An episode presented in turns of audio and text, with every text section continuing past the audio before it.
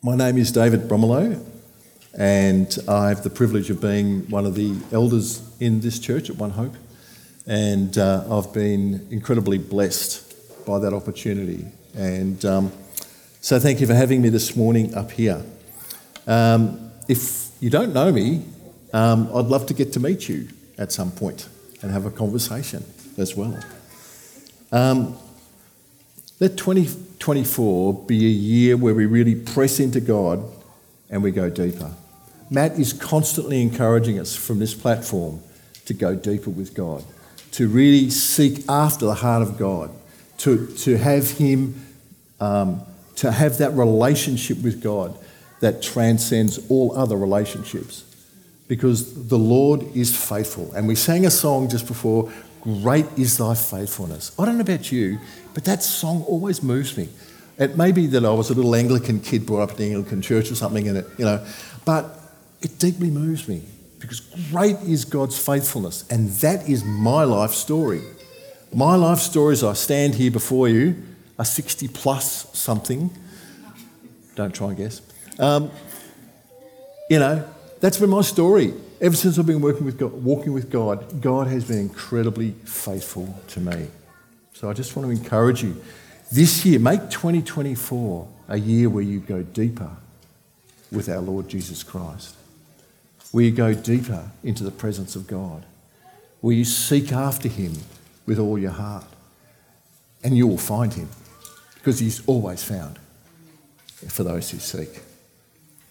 Um, our view of the Lord, by the way, determines how deep we will actually go with Him.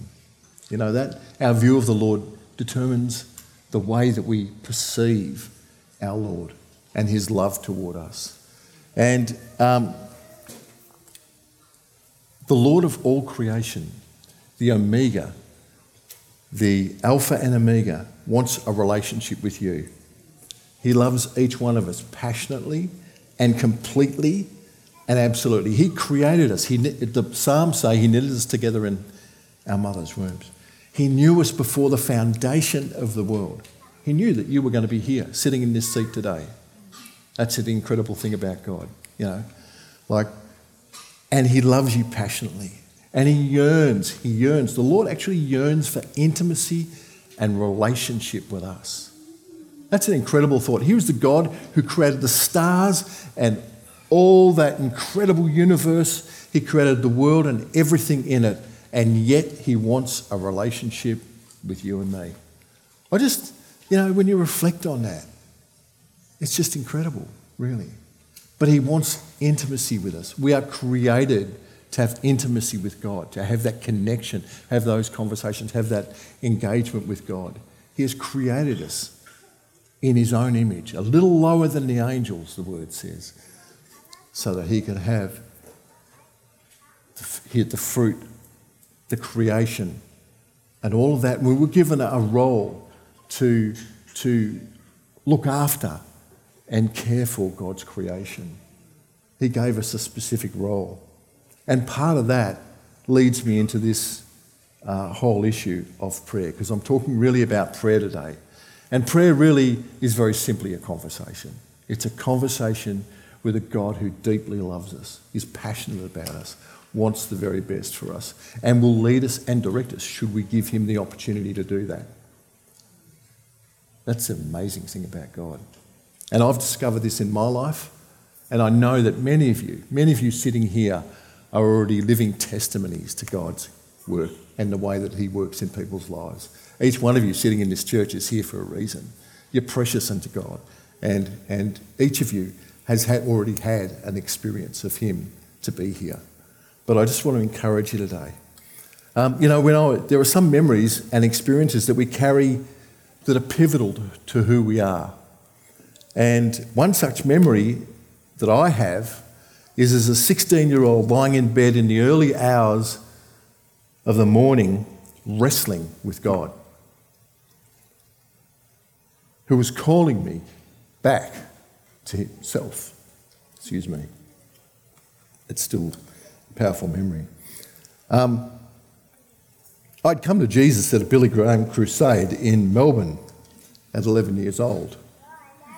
And um, some of you who can remember in the far, vast, distant past, um, Billy Graham came out, came out to Melbourne and he preached a number of times. And my mum came to Jesus in that same Billy Graham crusade. And I was a little kid who was struggling with a whole lot of stuff. I, I was very depressed. I was actually incredibly anxious. I was actually very broken. And I came down the front. I, I remember being propelled out of my seat and running down the front because I knew I needed something that I didn't have, and that was God. I knew I needed a loving Father who would impact my life. And so, anyway, um, that was an incredible experience. And I lived in the, that experience for a while, but gradually that fell away. And the world kept pounding on the door and entered through a whole lot of ways into my life. And by the time I was 16, I would, really made a mess of things. I was, I'd firmly taken control of my life again. And I was, I was living a life that was not pleasing to God. And I was struggling. And in fact, um, I was making a real mess of it. I was struggling with depression and I was questioning my existence. I was desperately lonely, even though I had people all around me and I would have been considered, you know, popular. I was desperately on the inside, desperately lonely. I needed change. I needed someone who would really love me.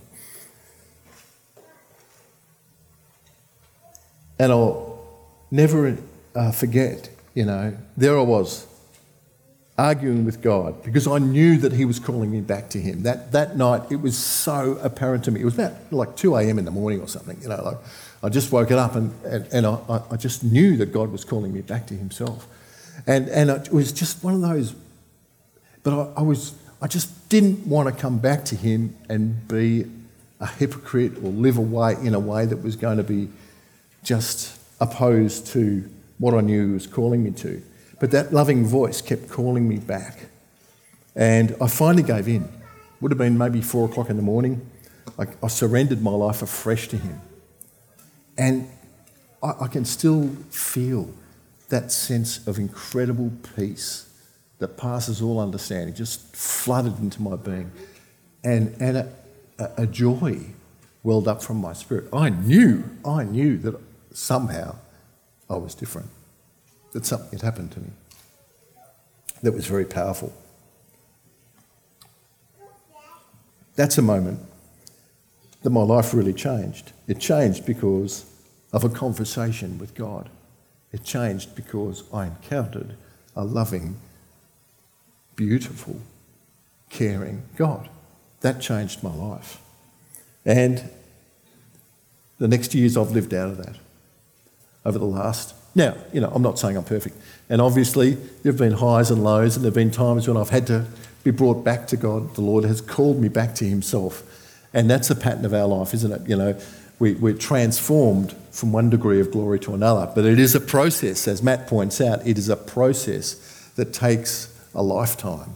And God is never finished with you. You can be 110 in the old folks' home, dribbling into your beard, and you are still being worked on by God. God has not given up on you, and He's not given up on you learning and being taught and changing. And that's, that's the exciting thing, you know, because God, God's never finished with us. He's always got something new to reveal to us. And I believe that part of the experience of heaven is going to be having constant revelation of God's glory. We're going to go from one degree of glory, but we'll, we'll, we'll you know, just learn more about God as, as we get in that place. Anyway, yeah.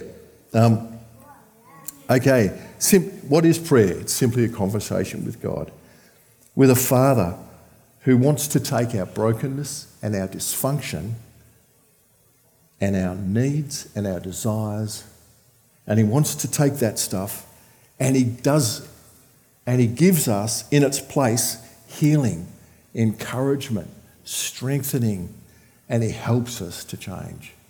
That's, that's who we're dealing with. And that's who we pray to. And I guess in our, greatest model in prayer is Jesus. Jesus models prayer to us. And um, if I could get the guys to stick up um, our, our, I call it our Lord's Prayer, being a good little Anglican boy as I was. Um, but in fact, the Catholics call it Our Father. They just call it Our Father. How beautiful is that? Because that's really who we engage with. Um, in the Bible, obviously, there are lots of examples, but I want to refer us back to this prayer that Jesus speaks and teaches his disciples. Jesus himself often withdrew around key moments in his life, and we see this at the beginning of his ministry when he's called into the wilderness for 40 days and is tempted by the devil. And yet he resists the devil and he comes out of that experience and launches his ministry after 40 days, 40 days of prayer and fasting. And his ministry shakes the world to its very foundation. There are many other examples where Jesus withdraws to a quiet place and prays and seeks his Father. And Luke 4:42 says, After a busy night of healing and delivering people, Jesus went out to a quiet place. In Luke 5:16, Jesus often withdrew to lonely places and prayed. It's clear that Jesus absolutely relied on prayer, the conversation with his Father, to ignite and empower his mission and the mission of changing the world and bringing the world into a relationship with God the Father. Jesus drew on that prayer. In chapter 9, 19, sorry, chapter 5 of John, verse 19, Jesus says, Very truly I tell you, the Son of Man can do nothing by himself. He can only do what he sees his Father doing. How does Jesus know what the Father's doing? He does it through prayer. He discovers the heart of God through connecting in conversations with his beautiful Father. That's where he, he gets the, the, the dynamite, dunamis um, power, that, that ability to, to, to go out into a, a broken world and bring life, healing, and restoration. You know, Jesus does that. Now, I know many of us um, are regular prayers and we, we come before the Lord regularly. And I want just, this is encouragement. You know, keep going, persevere, because God will answer your prayer. Um, and, you know, um, so Jesus drew on intimate communication with his Father. So when, Jesus, when the disciples asked Jesus to teach them how to pray, you've got to remember they were already proficient in prayer. They came from a culture that was that prayed. You prayed at the festivals. You prayed, um, you know, all the time in, in that Jewish culture. Prayer was very much something that people did. You look at the Psalms, it's full of prayers, right? So it's not like they were asking Jesus for, um, you know, more of the same. There must have been something very different about the way that Jesus prayed than they had experienced. And it's, it's that incredible power and intimacy that comes from Jesus' prayer that drew his disciples toward this, desiring the same level of intimacy and connectedness with their father, with the Heavenly Father. And this prayer um, really does it. In fact, um, by the way, do you notice that when Jesus teaches his disciples to pray, he actually does it through praying? By the way, prayer is an action, okay? It's not just some theoretical abstract thing out there, but it's actually a conversation. It's actually an action. Um, Tyler Staton, in his book, Praying Like Monks, Living Like Fools, and by the way, can I highly recommend this book to anyone, all of you, it's a fantastic book. In fact, I've got a picture of that book. Um, thanks, guys. Oh, anticipating me beautifully. Um, picture of that book up there. Guys, if you want a really good contemporary book on prayer, that, that really, um, I think, just is so full of great ideas. And the thing I love about um, Tyler is that he actually um, has practical application at the end of each, each um, chapter. And so that not only do you read and, and begin to understand what's going on, but you also have a practical application of that, of that uh, specific area that he's been talking about. And that is such a blessing. That is such a blessing. And Kathy and I, in our, our um, prayer times together and our prayer times alone, have been incredibly enriched by some of the little insights that come out of this book. So I just really encourage you all get a copy. All right, if you need, a, need to borrow one, I've actually ordered three from Koorong. They haven't arrived yet, but um, uh, I've got three which will um, I'll lend to anybody. You know, like yeah, right. Um, yeah. So okay. So when Jesus asked the disciples to pray, he um, there's something different about his prayer, and and Tyler Staton puts it like this. Jesus prayed differently. He honoured the common Jewish prayer rhythm, but he prayed with a sense of familiarity with God that no one had ever seen. He also prayed with a reverence that was more than just cultural, but it was sincere and honest. His prayers were conversations, not just pleas, involving as much and probably more listening than talking. And it's that listening that's so important in our life with the Lord not just the things that we have that we want to present to Him, but listening to what, what is your heart, Lord? What do you want for me? What do you want me to do in this circumstance or situation? Um, so Jesus starts by recognizing when he starts this prayer, he starts at Our Father in heaven. Our Father in heaven. And he starts by recognizing who he's talking to his Father. In today's world, that brings up all sorts of reactions within us, doesn't it? Father, the word Father. Sometimes they're full of pain. Okay? Sometimes that, that word Father is full of pain for us, influenced by our earthly fathers who've been maybe abusive or absent or uncaring or uncommitted or vacating, not there. For others, there are still wounds from their fathers who did their best but were broken themselves and as a result have ended up wounding unintentionally the ones they, the very ones that they love. As a father myself, I know that you know you can't, as much as you want to do it all right, you end up not doing it all right. You need help. And one of the wonderful things is that God knows that, and He provides the answer in Jesus, who can bring us the healing that we need so that we can move on in power and in relationship in a way that and, and I've got I've got a great story about my dad. I you know um, I, when I was at Bible college, um, I had, uh, you know, um, about, it was at one point where I was convicted by God to go to my father and apologise to him for all the things that I'd done to make my dad's life uncomfortable. And I'd done plenty, all right? And I had to go and apologise to him for all those times. God really laid that on me. And my dad was so gracious. Now, my dad made a lot of mistakes too. And, but by going to apologise to my father, I opened a door to a new relationship with him that was really dynamic, that was really different from the relationship we'd had before. And here I was at 40 years of age thinking I knew it all. It was, it was quite amazing, actually. Um, and, and so, you know, we can have transformative change. It's never too late. Never too late. But you know what? God created the perfect fatherhood.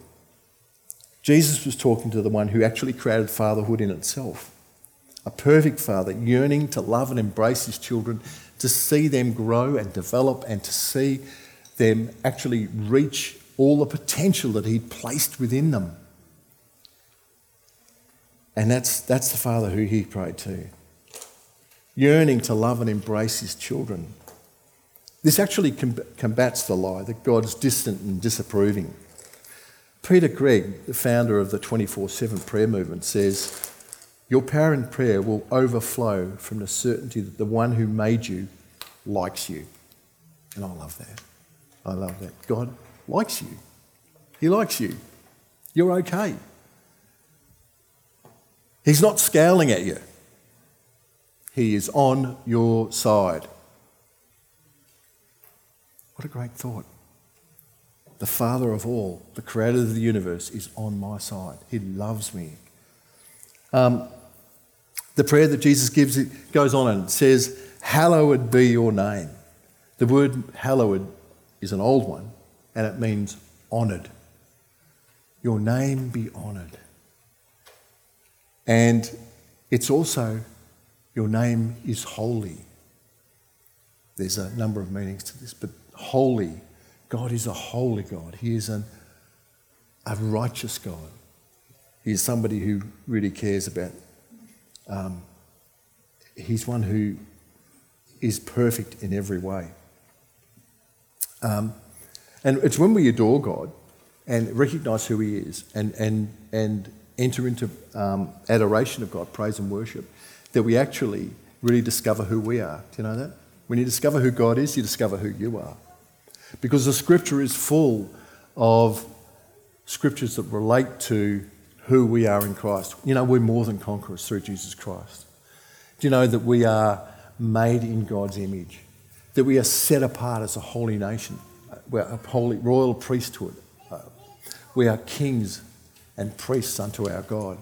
The Bible is full, in, and if you only have to look through Romans and look through Ephesians, Ephesians 1 and 2 talks about us being seated with God in heavenly realms, that we are His divine creation, something special, unique, valuable. And if we don't see ourselves that way, we'll never enter into the things that really make a big can make a huge difference to our world. We've got to start seeing ourselves as God sees us, not as we see ourselves. And, and this is an area that I, I'm pretty uh, qualified to talk about, okay?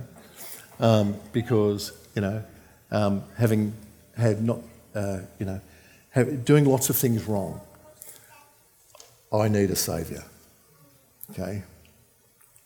Um, yeah. So remember, when we see God as He truly is, we also see who we truly are. Um, he goes on, the prayer goes on, um, Your kingdom come, your will be done on earth as it is in heaven.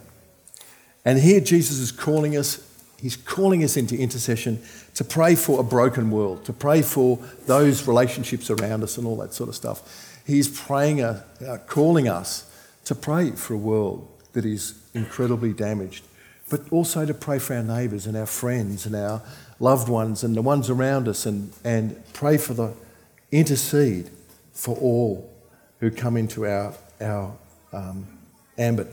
Um, D.L. Moody, the famous American preacher, um, he was only one of, he was one of nine children.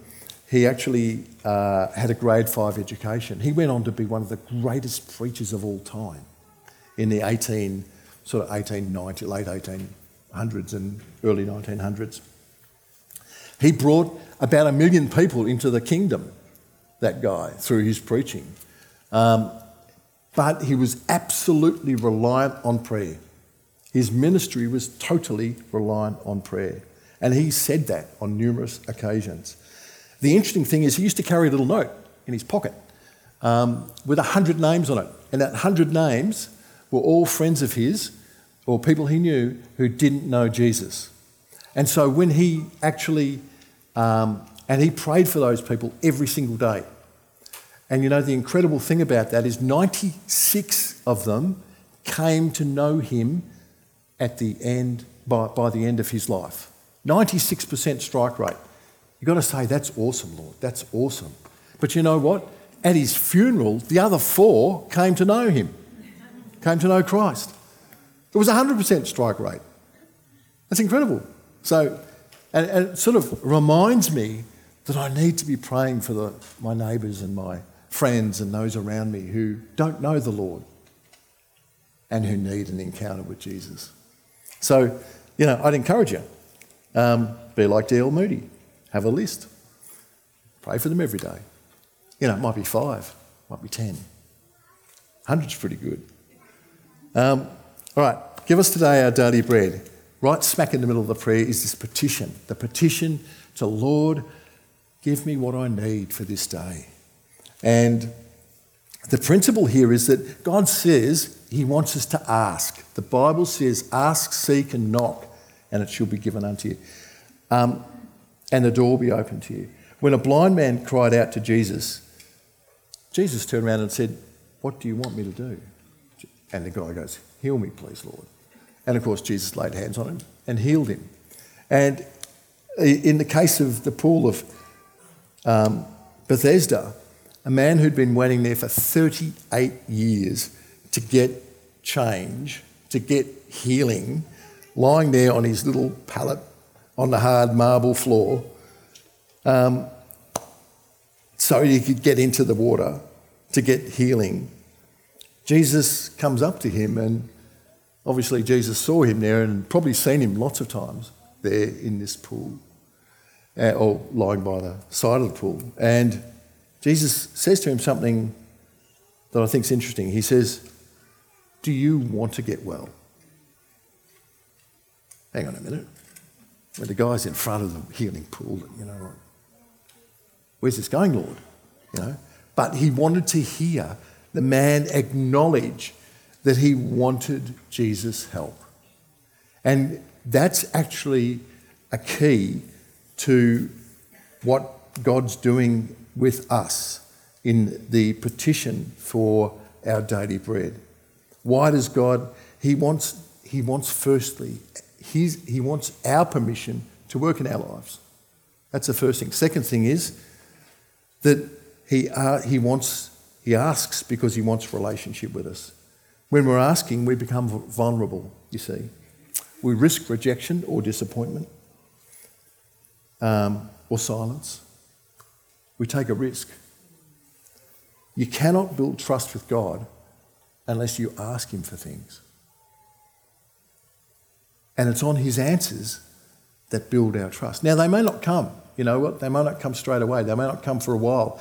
They may be a different answer from what you were expecting, but God will always answer your prayer.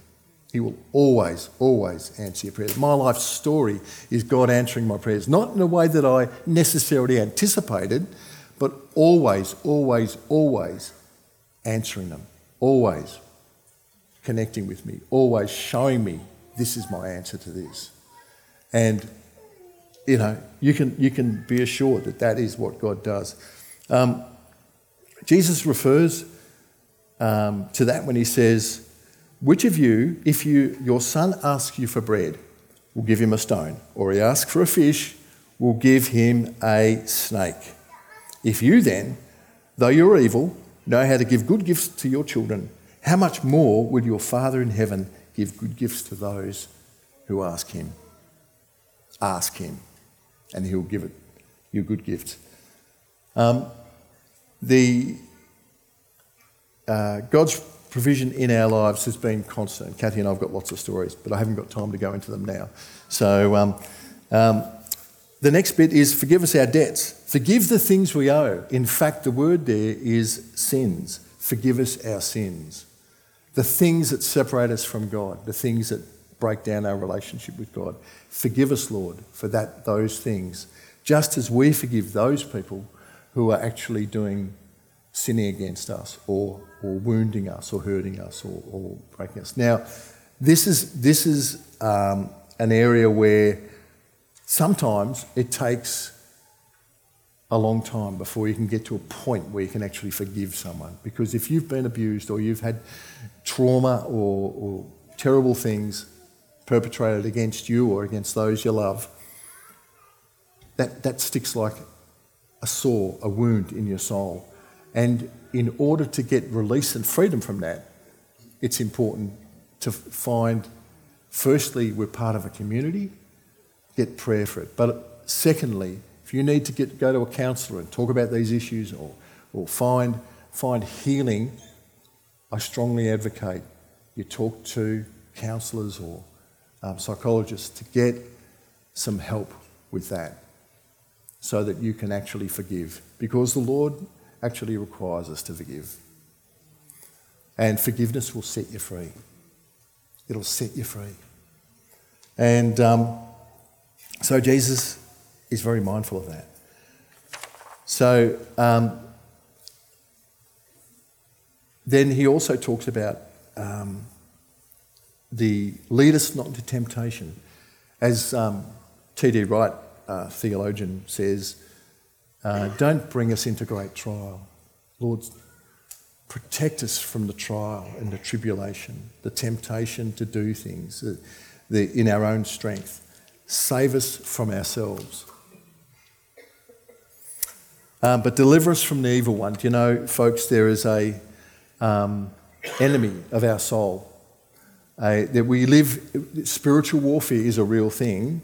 We actually, there's, there's an enemy of God and us out there who wants us to fail. He wants to rob us. He wants to um, take everything that's good and turn it into bad. Whereas God's plan is to take everything and turn it to our good. So you need to be aware that there is a spiritual reality out there. There is, there is an enemy of our soul who wants to drag us down and destroy us and, and um, subvert our lives. And we, we um, need protection from that, and we can pray for protection from that. Deliver us from the evil one. Um, Jesus teaches us to pray, acknowledging who God is, our loving Father.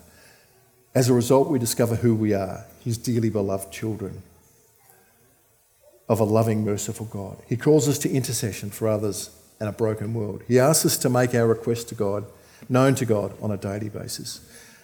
We are to ask God to help us acknowledge our own broken areas, the things that separate us from the holy and righteous God. And we need to forgive others. Also, that He would not allow temptation to overwhelm us. And that He would protect us against the schemes of our enemy. All of this is about having conversations with the Father and listening to Him. And the Bible is just full of encouragement. And I'm not going to go on any more than this, but to say that Paul picks up this theme beautifully and he says, you know, um, pray without ceasing, 1 Thessalonians 5. Right, pray without ceasing. He talks about the necessity of coming before the Lord regularly all the time and, and um, connecting with our God. The thing I liked, loved about Tyler um, Staton and his, um, his book, which uh, has had an impact on me, is that he talks about creating holy ground, a place where you can pray. You know, my holy ground is my car. Do you know that? I spend, uh, in my um, last role, I spent time travelling from uh, Drysdale to uh, Waurn Ponds. And so, in that 35 to 40 minutes, I would spend time in my car praying to the Lord, sometimes crying out, sometimes worshipping, sometimes actually crying, very unmanly, um, crying um, before the Lord, um, sometimes feeling just broken and wretched, other times just really rejoicing. But that became my holy place. And even now, when I get into the car, I immediately turn on the worship music and I immediately go into connection time with God. It's amazing. I've built a pattern into my life that really works. Guys, whatever that might be for you, whatever that looks like, can I encourage you to do that? Second thing, have um, recognize that um, take up opportunities to uh, read and expand your knowledge of prayer and how prayer works. And so, read books like the one I've just recommended. Um, also, uh, take the opportunity to pray with others. Create opportunity where you can be in small groups or larger groups. Have a prayer buddy. Have, you know, find others that you can pray with and really connect with and who will love you and who will pray for you, with you. There is something incredible about community when we come together to pray, not just in pairs, but also in church opportunities. Kathy and I have been practicing 10 minutes a day of silent prayer before God, of just sitting there and saying, Lord, you speak to me. You just minister to me. I'm just available. I'm available. Push, but you have to, in order to do that, you have to push away all the stuff that wants to get in there, all the urgent, the necessary, the important, and the phone calls, right? Or the text, or the or the whatever. Okay, get rid of that stuff. take the time to actually spend time with the Father and, and um, hear his voice. Listen for that still small voice. Jesus came that we might have life, abundance, and intimacy with God. All right, we're now actually going to go into a time of communion because I thought it's good for you to practice what I'm preaching. Um, so we're going to actually, um, in this time of communion, what I'd like you to do is just have take a few moments just to speak to this Lord who loves you so much and lift up to him whatever it is that might be burdening you or might be stressing you or might be um, impacting your life right now. Lift that up to him. Surrender that to him. Give up control of that and say, Lord, I'm going to lift this to you. And as we take the communion, I want you to take that, not just in remembrance of Jesus Christ, but in remembrance of the fact that the Lord lifts our burdens. He takes these things from us and He brings restoration, healing, and wholeness to us.